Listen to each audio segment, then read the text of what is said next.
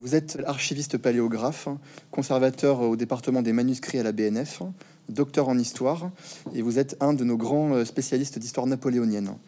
Euh, à ce titre, vous avez publié euh, des études de référence. Euh, votre, dernier, votre dernier ouvrage, notamment 15 août 1811, L'apogée de l'Empire, a été couronné par le Grand Prix d'Histoire décerné par la chaîne Histoire et le Figaro Histoire. Alors, votre actualité éditoriale est riche, hein, puisque donc vous venez de publier euh, Napoléon, la certitude et l'ambition, euh, une coédition euh, Perrin, Bibliothèque nationale de France, ainsi qu'une somme, l'histoire des 100 jours, mais qui est à paraître au mois de février, toujours aux éditions Perrin. Donc, ce sont deux ouvrages qui compteront dans une année 2021 riche en année napoléonienne, en histoire napoléonienne, puisque nous fêterons le bicentenaire cette année de sa mort. Alors, pour commencer, euh, donc évoquons ce premier, ouvrage, euh, Napoléon, euh, la certitude et l'ambition, qui s'inscrit dans une nouvelle collection, la Bibliothèque des Illustres, dont vous êtes le directeur, donc vous dirigez cette nouvelle collection. Alors peut-être pour commencer, pourriez-vous nous présenter cette collection et nous dire quelles en sont ses spécificités et en quoi apporte-t-elle une conception nouvelle du genre biographique? Alors, euh, tout simplement, c'est une collection qui se fait en coédition euh, avec euh, la BNF, où j'ai la chance de travailler. Et l'idée était de revenir au document, d'emmener le lecteur comme s'il se promenait avec moi ou un de mes, de mes collègues du département des manuscrits, des estampes, des cartes et plans, de l'emmener dans les rayonnages, de sortir les documents et de les montrer. Donc, c'est pas seulement le récit euh, d'une vie euh, d'un grand homme ou d'une femme importante de, l'histoire de France, c'est vraiment montrer les sources, montrer euh, qu'est-ce qui est important dans les documents, montrer un peu comment l'historien travaille à partir des documents originaux. Donc le challenge, c'est d'avoir un texte qui est vraiment scientifique, qui est sourcé, qui est sérieux, et en même temps euh, des images, des estampes, des manuscrits, des affiches, euh, des médailles, des cartes, euh, des extraits de, livres anciens, des reliures, pourquoi pas. Donc tout cela pris dans les collections de la BNF et qui fait écho à la vie du personnage. Donc l'idée, c'est vraiment d'avoir une sorte de dialogue qui s'instaure entre d'un côté le texte, le discours historique et de l'autre les sources qui sont non seulement euh, importantes euh, du point de vue euh, du point de vue historique, mais qui sont aussi souvent esthétiquement agréables à regarder. tous les historiens le savent, c'est un métier merveilleux. On peut avoir en main des documents qui sont précieux, qui sont rares, qui sont émouvants et qui esthétiquement ont vraiment beaucoup de valeur, que ce soit par la beauté de l'écriture, par la qualité des dessins, des gravures. Donc tout ça c'est magnifique et l'idée c'est de sortir un petit peu de ce côté très aride de la biographie classique euh, avec 700 euh, pages, euh, avec très peu d'illustrations, pour vraiment avoir des couleurs qui éclatent sur toutes les pages et entrer vraiment dans l'atelier de l'historien. Comme je, l'ai précisé pardon, donc en introduction, donc vous êtes archiviste paléographe.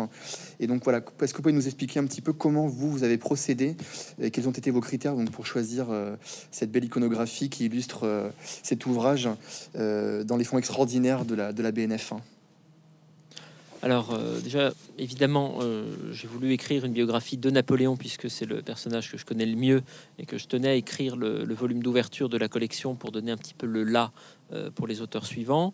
donc l'idée, c'est vraiment qu'est-ce qu'on choisit? À la BNF Il y a à peu près 30 millions de documents, il y a 500 000 manuscrits, il y a des millions euh, de gravure. Donc, qu'est-ce qu'on choisit? Donc, il faut revenir tout d'abord aux sources les plus proches du personnage. Donc, pour Napoléon, il faut savoir que la BNF conserve d'un côté le livre de raison, c'est-à-dire, si vous voulez, le sorte de journal, euh, livre de compte de Charles Bonaparte, donc le père de Napoléon, euh, où il va noter la naissance successive de ses enfants. Donc on a vraiment le document qui marque la venue de Napoléon au monde.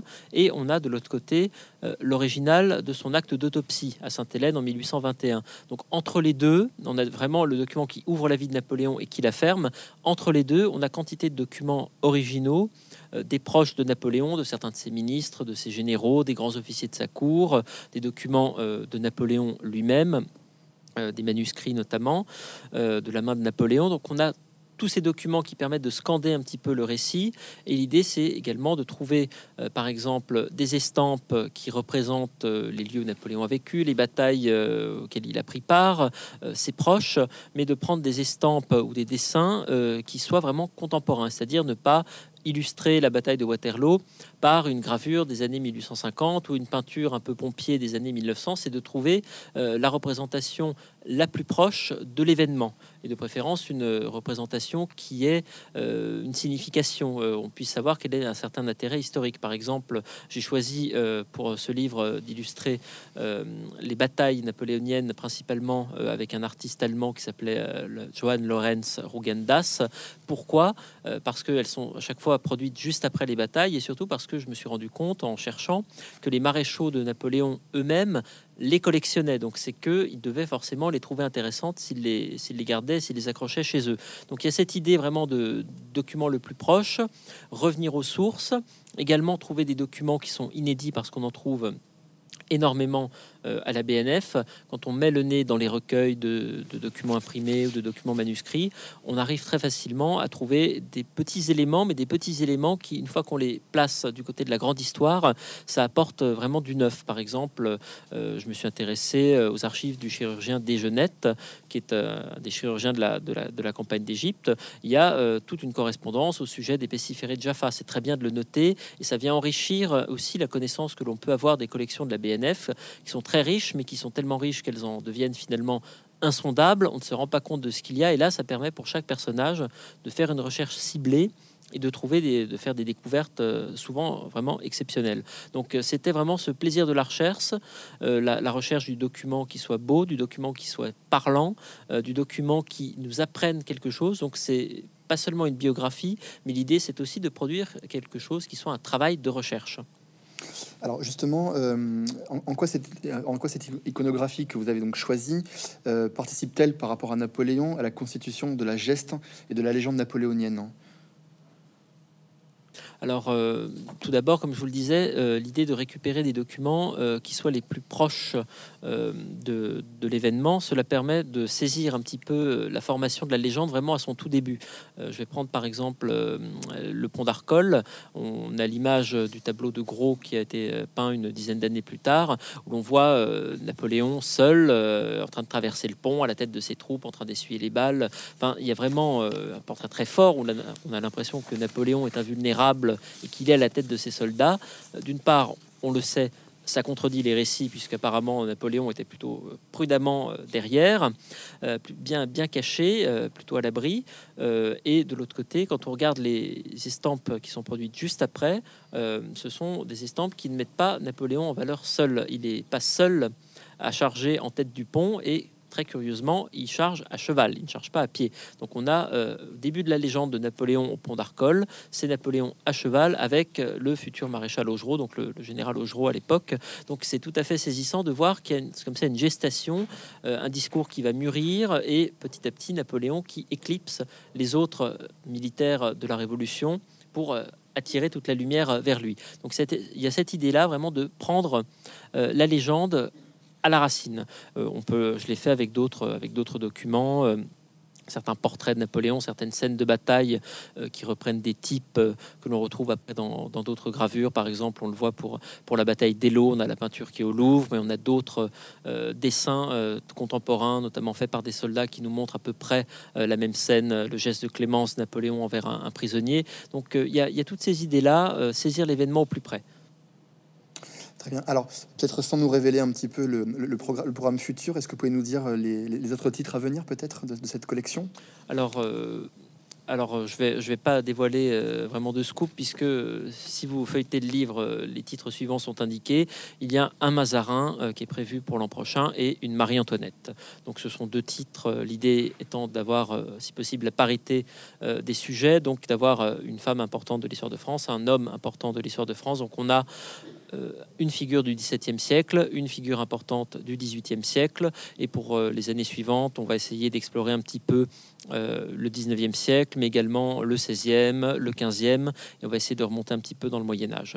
le, grand souci, on va dire, c'est plutôt les questions de droit, euh, puisqu'il faut prendre des auteurs qui sont libres de droit. Donc, par exemple, euh, les auteurs tombent dans le domaine public 70 ans après leur mort. on ne peut pas faire de Charles de Gaulle, par exemple. On peut faire d'autres auteurs qui sont morts un peu plus anciennement. On ne peut pas faire de François Mitterrand. On ne pourra pas faire de, de, Jacques Chirac. Donc, il faut attendre un petit peu, mais on peut. On a vraiment toute l'histoire de France qui s'ouvre nous. Très bien. Euh, alors, on va passer, si vous le souhaitez, enfin, si vous voulez bien, pardon, à votre histoire des 100 jours.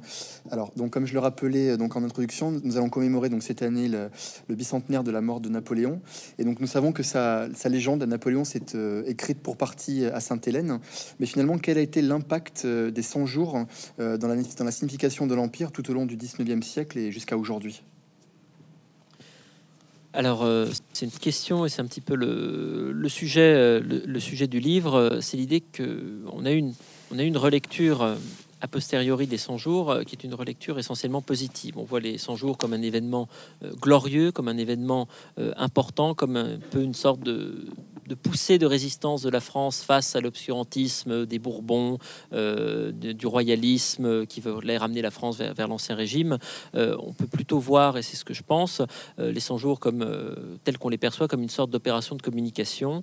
Napoléon à Sainte-Hélène qui s'est soucié de la postérité et qui a dans ses mémoires qu'il dicte euh, à partir de 1817-1818 et qui vont paraître de son vivant en 1820 et également dans le mémorial de Sainte-Hélène donc de Lascaz qui paraît en 1823, il donne une lecture des 100 jours qui lui est très favorable. En gros, euh, il aurait dû gagner à Waterloo. Alors ça, c'est vraiment une, constante chez lui. Il n'arrive pas à accepter euh, l'idée de cette défaite, mais surtout, ce qu'il a voulu faire, c'est sauver la France des Bourbons qui voulaient euh, la vendre à l'étranger et tout particulièrement aux Anglais. Il a voulu sauver l'honneur des Français.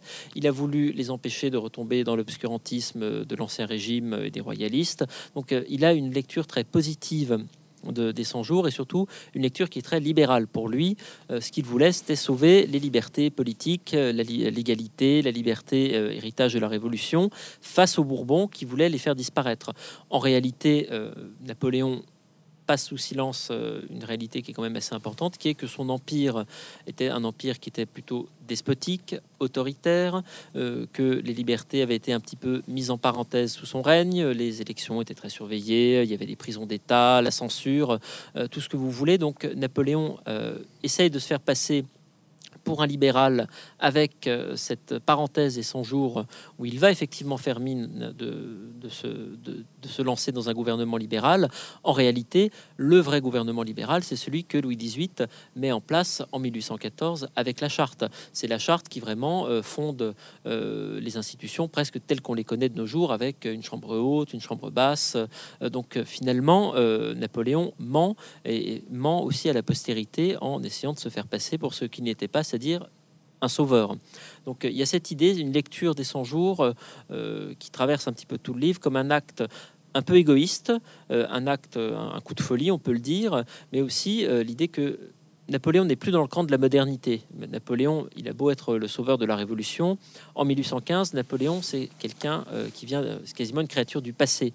Euh, l'avenir, c'est Louis XVIII et c'est la charte qu'il incarne. Napoléon, en réalité, les 100 jours, c'est une parenthèse, une parenthèse que l'on se dépêche de refermer parce que euh, l'Empire, en réalité, en 1814, en 1815, l'Empire appelle surtout des mauvais souvenirs. Ce sont les défaites, l'invasion, l'arbitraire des dernières années du, gouvernement de, de Napoléon. Donc c'est plutôt quelque chose que l'on essaye d'oublier.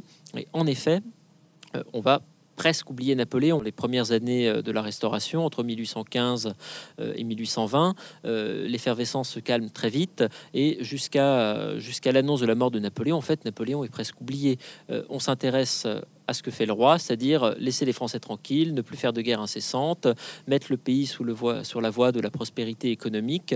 Donc finalement, sous le règne de Louis XVIII, Napoléon passe un petit peu à la trappe, et c'est seulement à partir du moment où Napoléon meurt, donc euh, il entre pleinement dans la légende, il n'est plus là, on peut lui faire dire ce qu'on veut, on peut le réimaginer comme on le veut, puis surtout à partir du moment où Charles X euh, monte sur le trône et met en place un gouvernement beaucoup plus ultra, beaucoup plus impopulaire, à partir de ce moment-là, la légende éclate. Alors euh, justement, par rapport à, au, sous-titre de votre livre, c'est Histoire des 100 jours, mars-novembre 1815. donc pourquoi avoir choisi de placer le, ce, cadre chronologique, ce cadre chronologique qui finalement fait à peu près deux fois 100 jours hein? Alors euh, justement, c'est l'idée, euh, c'était l'idée de parler des 100 jours, d'expliquer pourquoi les 100 jours, naturellement, donc euh, de revenir un petit peu sur la première restauration, Napoléon à l'île d'Elbe, le congrès de Vienne. C'est très classique dans les histoires des 100 jours, il faut vraiment poser le décor et poser les, enjeux, parler des 100 jours, mais également parler de ce qui se passe après. Parce que d'habitude, On va dire que les historiens jusqu'à présent ont simplement euh, raccompagné Napoléon euh, sur le pas de la porte jusqu'à Sainte-Hélène, puis ils ont baissé le rideau.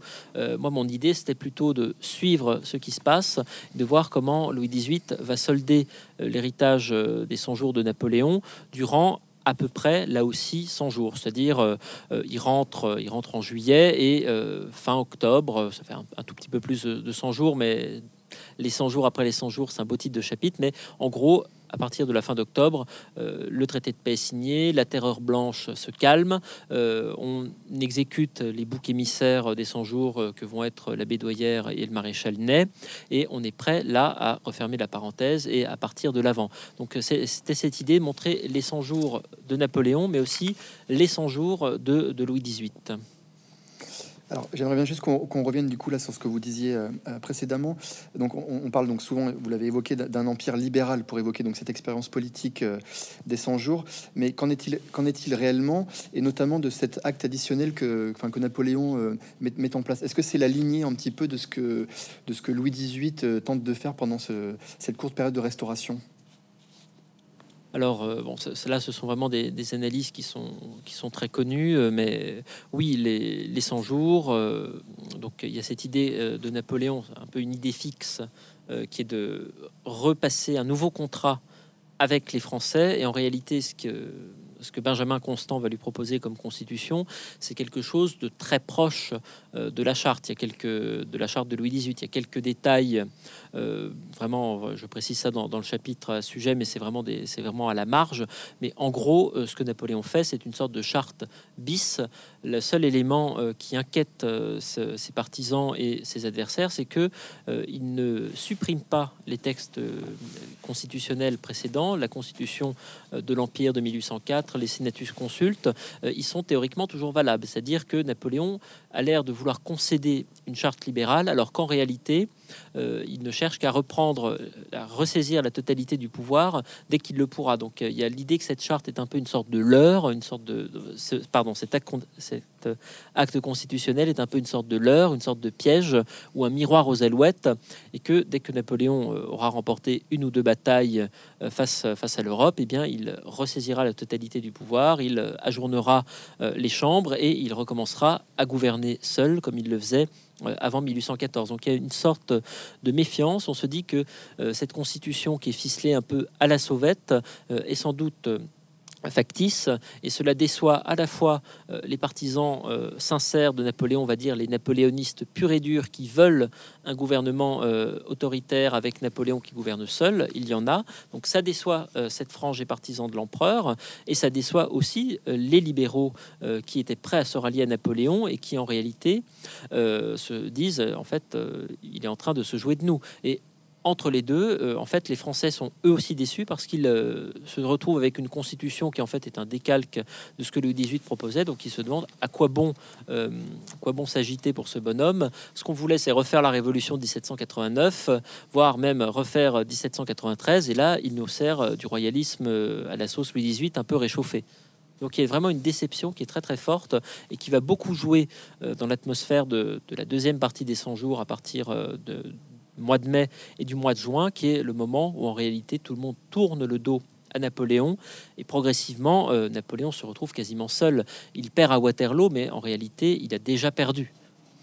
Alors justement, donc vous, parlez un petit peu de, ces acteurs politiques qui sont un petit peu déçus. Et au niveau de la population française, comment, euh, comment est-ce qu'elle réagit? Et je trouve que c'est une force justement de, votre ouvrage parce que vous attachez vraiment aux réactions dans certaines provinces notamment. Alors, euh, l'idée, c'était de reprendre ce que j'avais fait pour le, 15 août 1811 et d'essayer d'aller voir des archives qu'on ne va pas souvent voir sur l'état d'esprit dans, les départements. Donc euh, là, j'ai utilisé, euh, comme je l'avais fait précédemment, des archives municipales notamment, mais également des, des bulletins de surveillance de la police. L'idée étant, par exemple, que les nouvelles affluent à Paris en suivant les voies de communication. Donc vous avez, par exemple, un conducteur de diligence qui va recueillir des informations en allant de Bordeaux à Paris et euh, de ville en ville, de village en village, quasiment, à chaque fois qu'il s'arrête, il va recueillir ce que les gens savent, ce que les gens disent, les rumeurs qui circulent, et transmettre tout ça à la police. Et donc, quand on étudie ces rapports, on peut voir comment les nouvelles se propagent, comment euh, les rumeurs, les fausses nouvelles se propagent également, comment les personnes circulent. Donc, l'idée, c'est de vraiment saisir l'état d'esprit des Français euh, notamment à l'annonce du retour de Napoléon, à l'annonce du départ de Louis XVIII, la façon dont la nouvelle de la défaite de Waterloo euh, se répand, saisir vraiment au jour le jour, ville par ville, comment ils réagissent, comment les autorités locales réagissent également. Euh, donc c'est quelque chose d'assez amusant et l'on voit que en fait à Paris, évidemment, euh, qui, est, un peu le point de départ de toutes les nouvelles, de toutes les rumeurs. Euh, on sait tout, tout, tout, tout, de suite, mais quand on, quand on est à Bordeaux, quand on est à Lille, quand on est à Strasbourg, ou quand on est au fin fond de la Corrèze, euh, je sais pas, en Bretagne par exemple, ou en Corse, les nouvelles peuvent mettre 10 jours, 15 jours à arriver, et donc ça crée des situations très paradoxales. Par exemple, Napoléon est déjà aux Tuileries depuis plusieurs jours. Il est déjà en train de gouverner, d'expédier euh, des ordres euh, aux quatre coins de la France.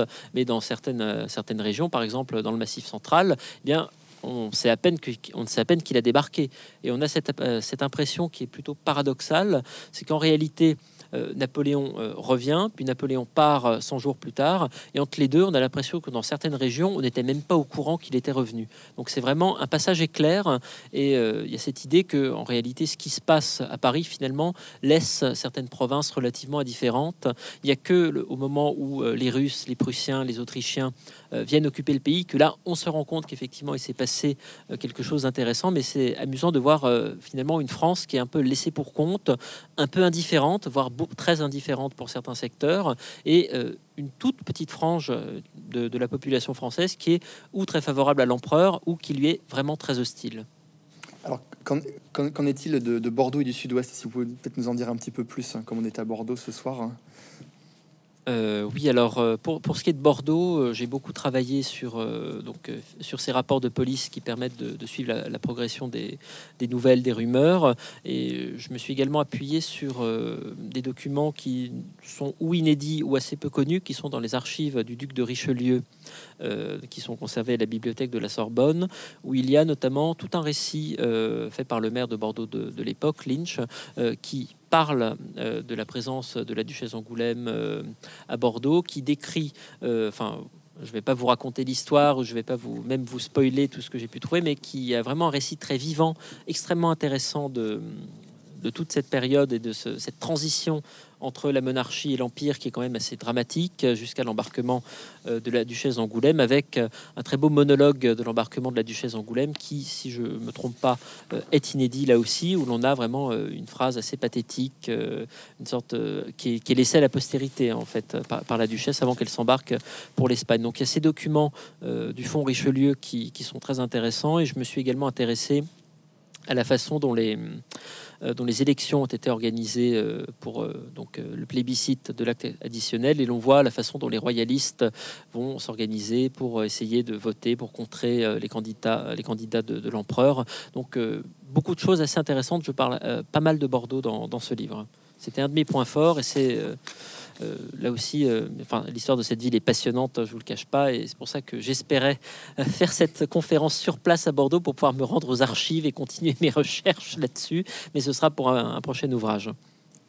Alors, peut-être une dernière question. Au, niveau, au niveau européen, enfin, quelles, ont été les réactions de ce, de ce retour impromptu de Napoléon, notamment en, plein congrès de Vienne Alors, L'enjeu de mon livre, c'était d'un côté de montrer donc les réactions, euh, comme je vous l'ai dit, dans, les départements, et de l'autre, euh, les 100 jours vus de très loin.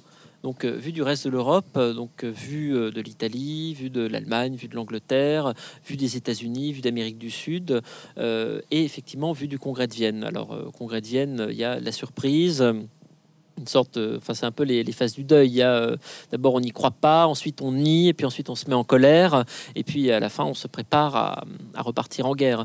Mais ce qui est intéressant, et c'est bon, c'est déjà des, des remarques que Henry Kissinger avait, avait, énoncé dans son, dans son ouvrage. En fait, on se rend compte que on sait que Napoléon va perdre dès le départ, on se prépare à repartir en guerre, mais tout le monde sait que c'est une parenthèse qui va être fermée très vite, que Napoléon ne peut pas gagner, euh, qu'il est, euh, est en infériorité numérique euh, totale. Donc en réalité, la question, c'est plutôt qu'est-ce que l'on va faire après. Et les questions qui se discutent à Vienne à partir de mars-avril 1815 qui vont se discuter également à Londres ou à Gand, c'est qui va monter sur le trône après Napoléon? Est-ce que ça sera Louis XVIII Est-ce que ça sera le duc d'Orléans? Est-ce que ça pourrait être l'impératrice Marie-Louise ou Bernadotte ou n'importe qui d'autre?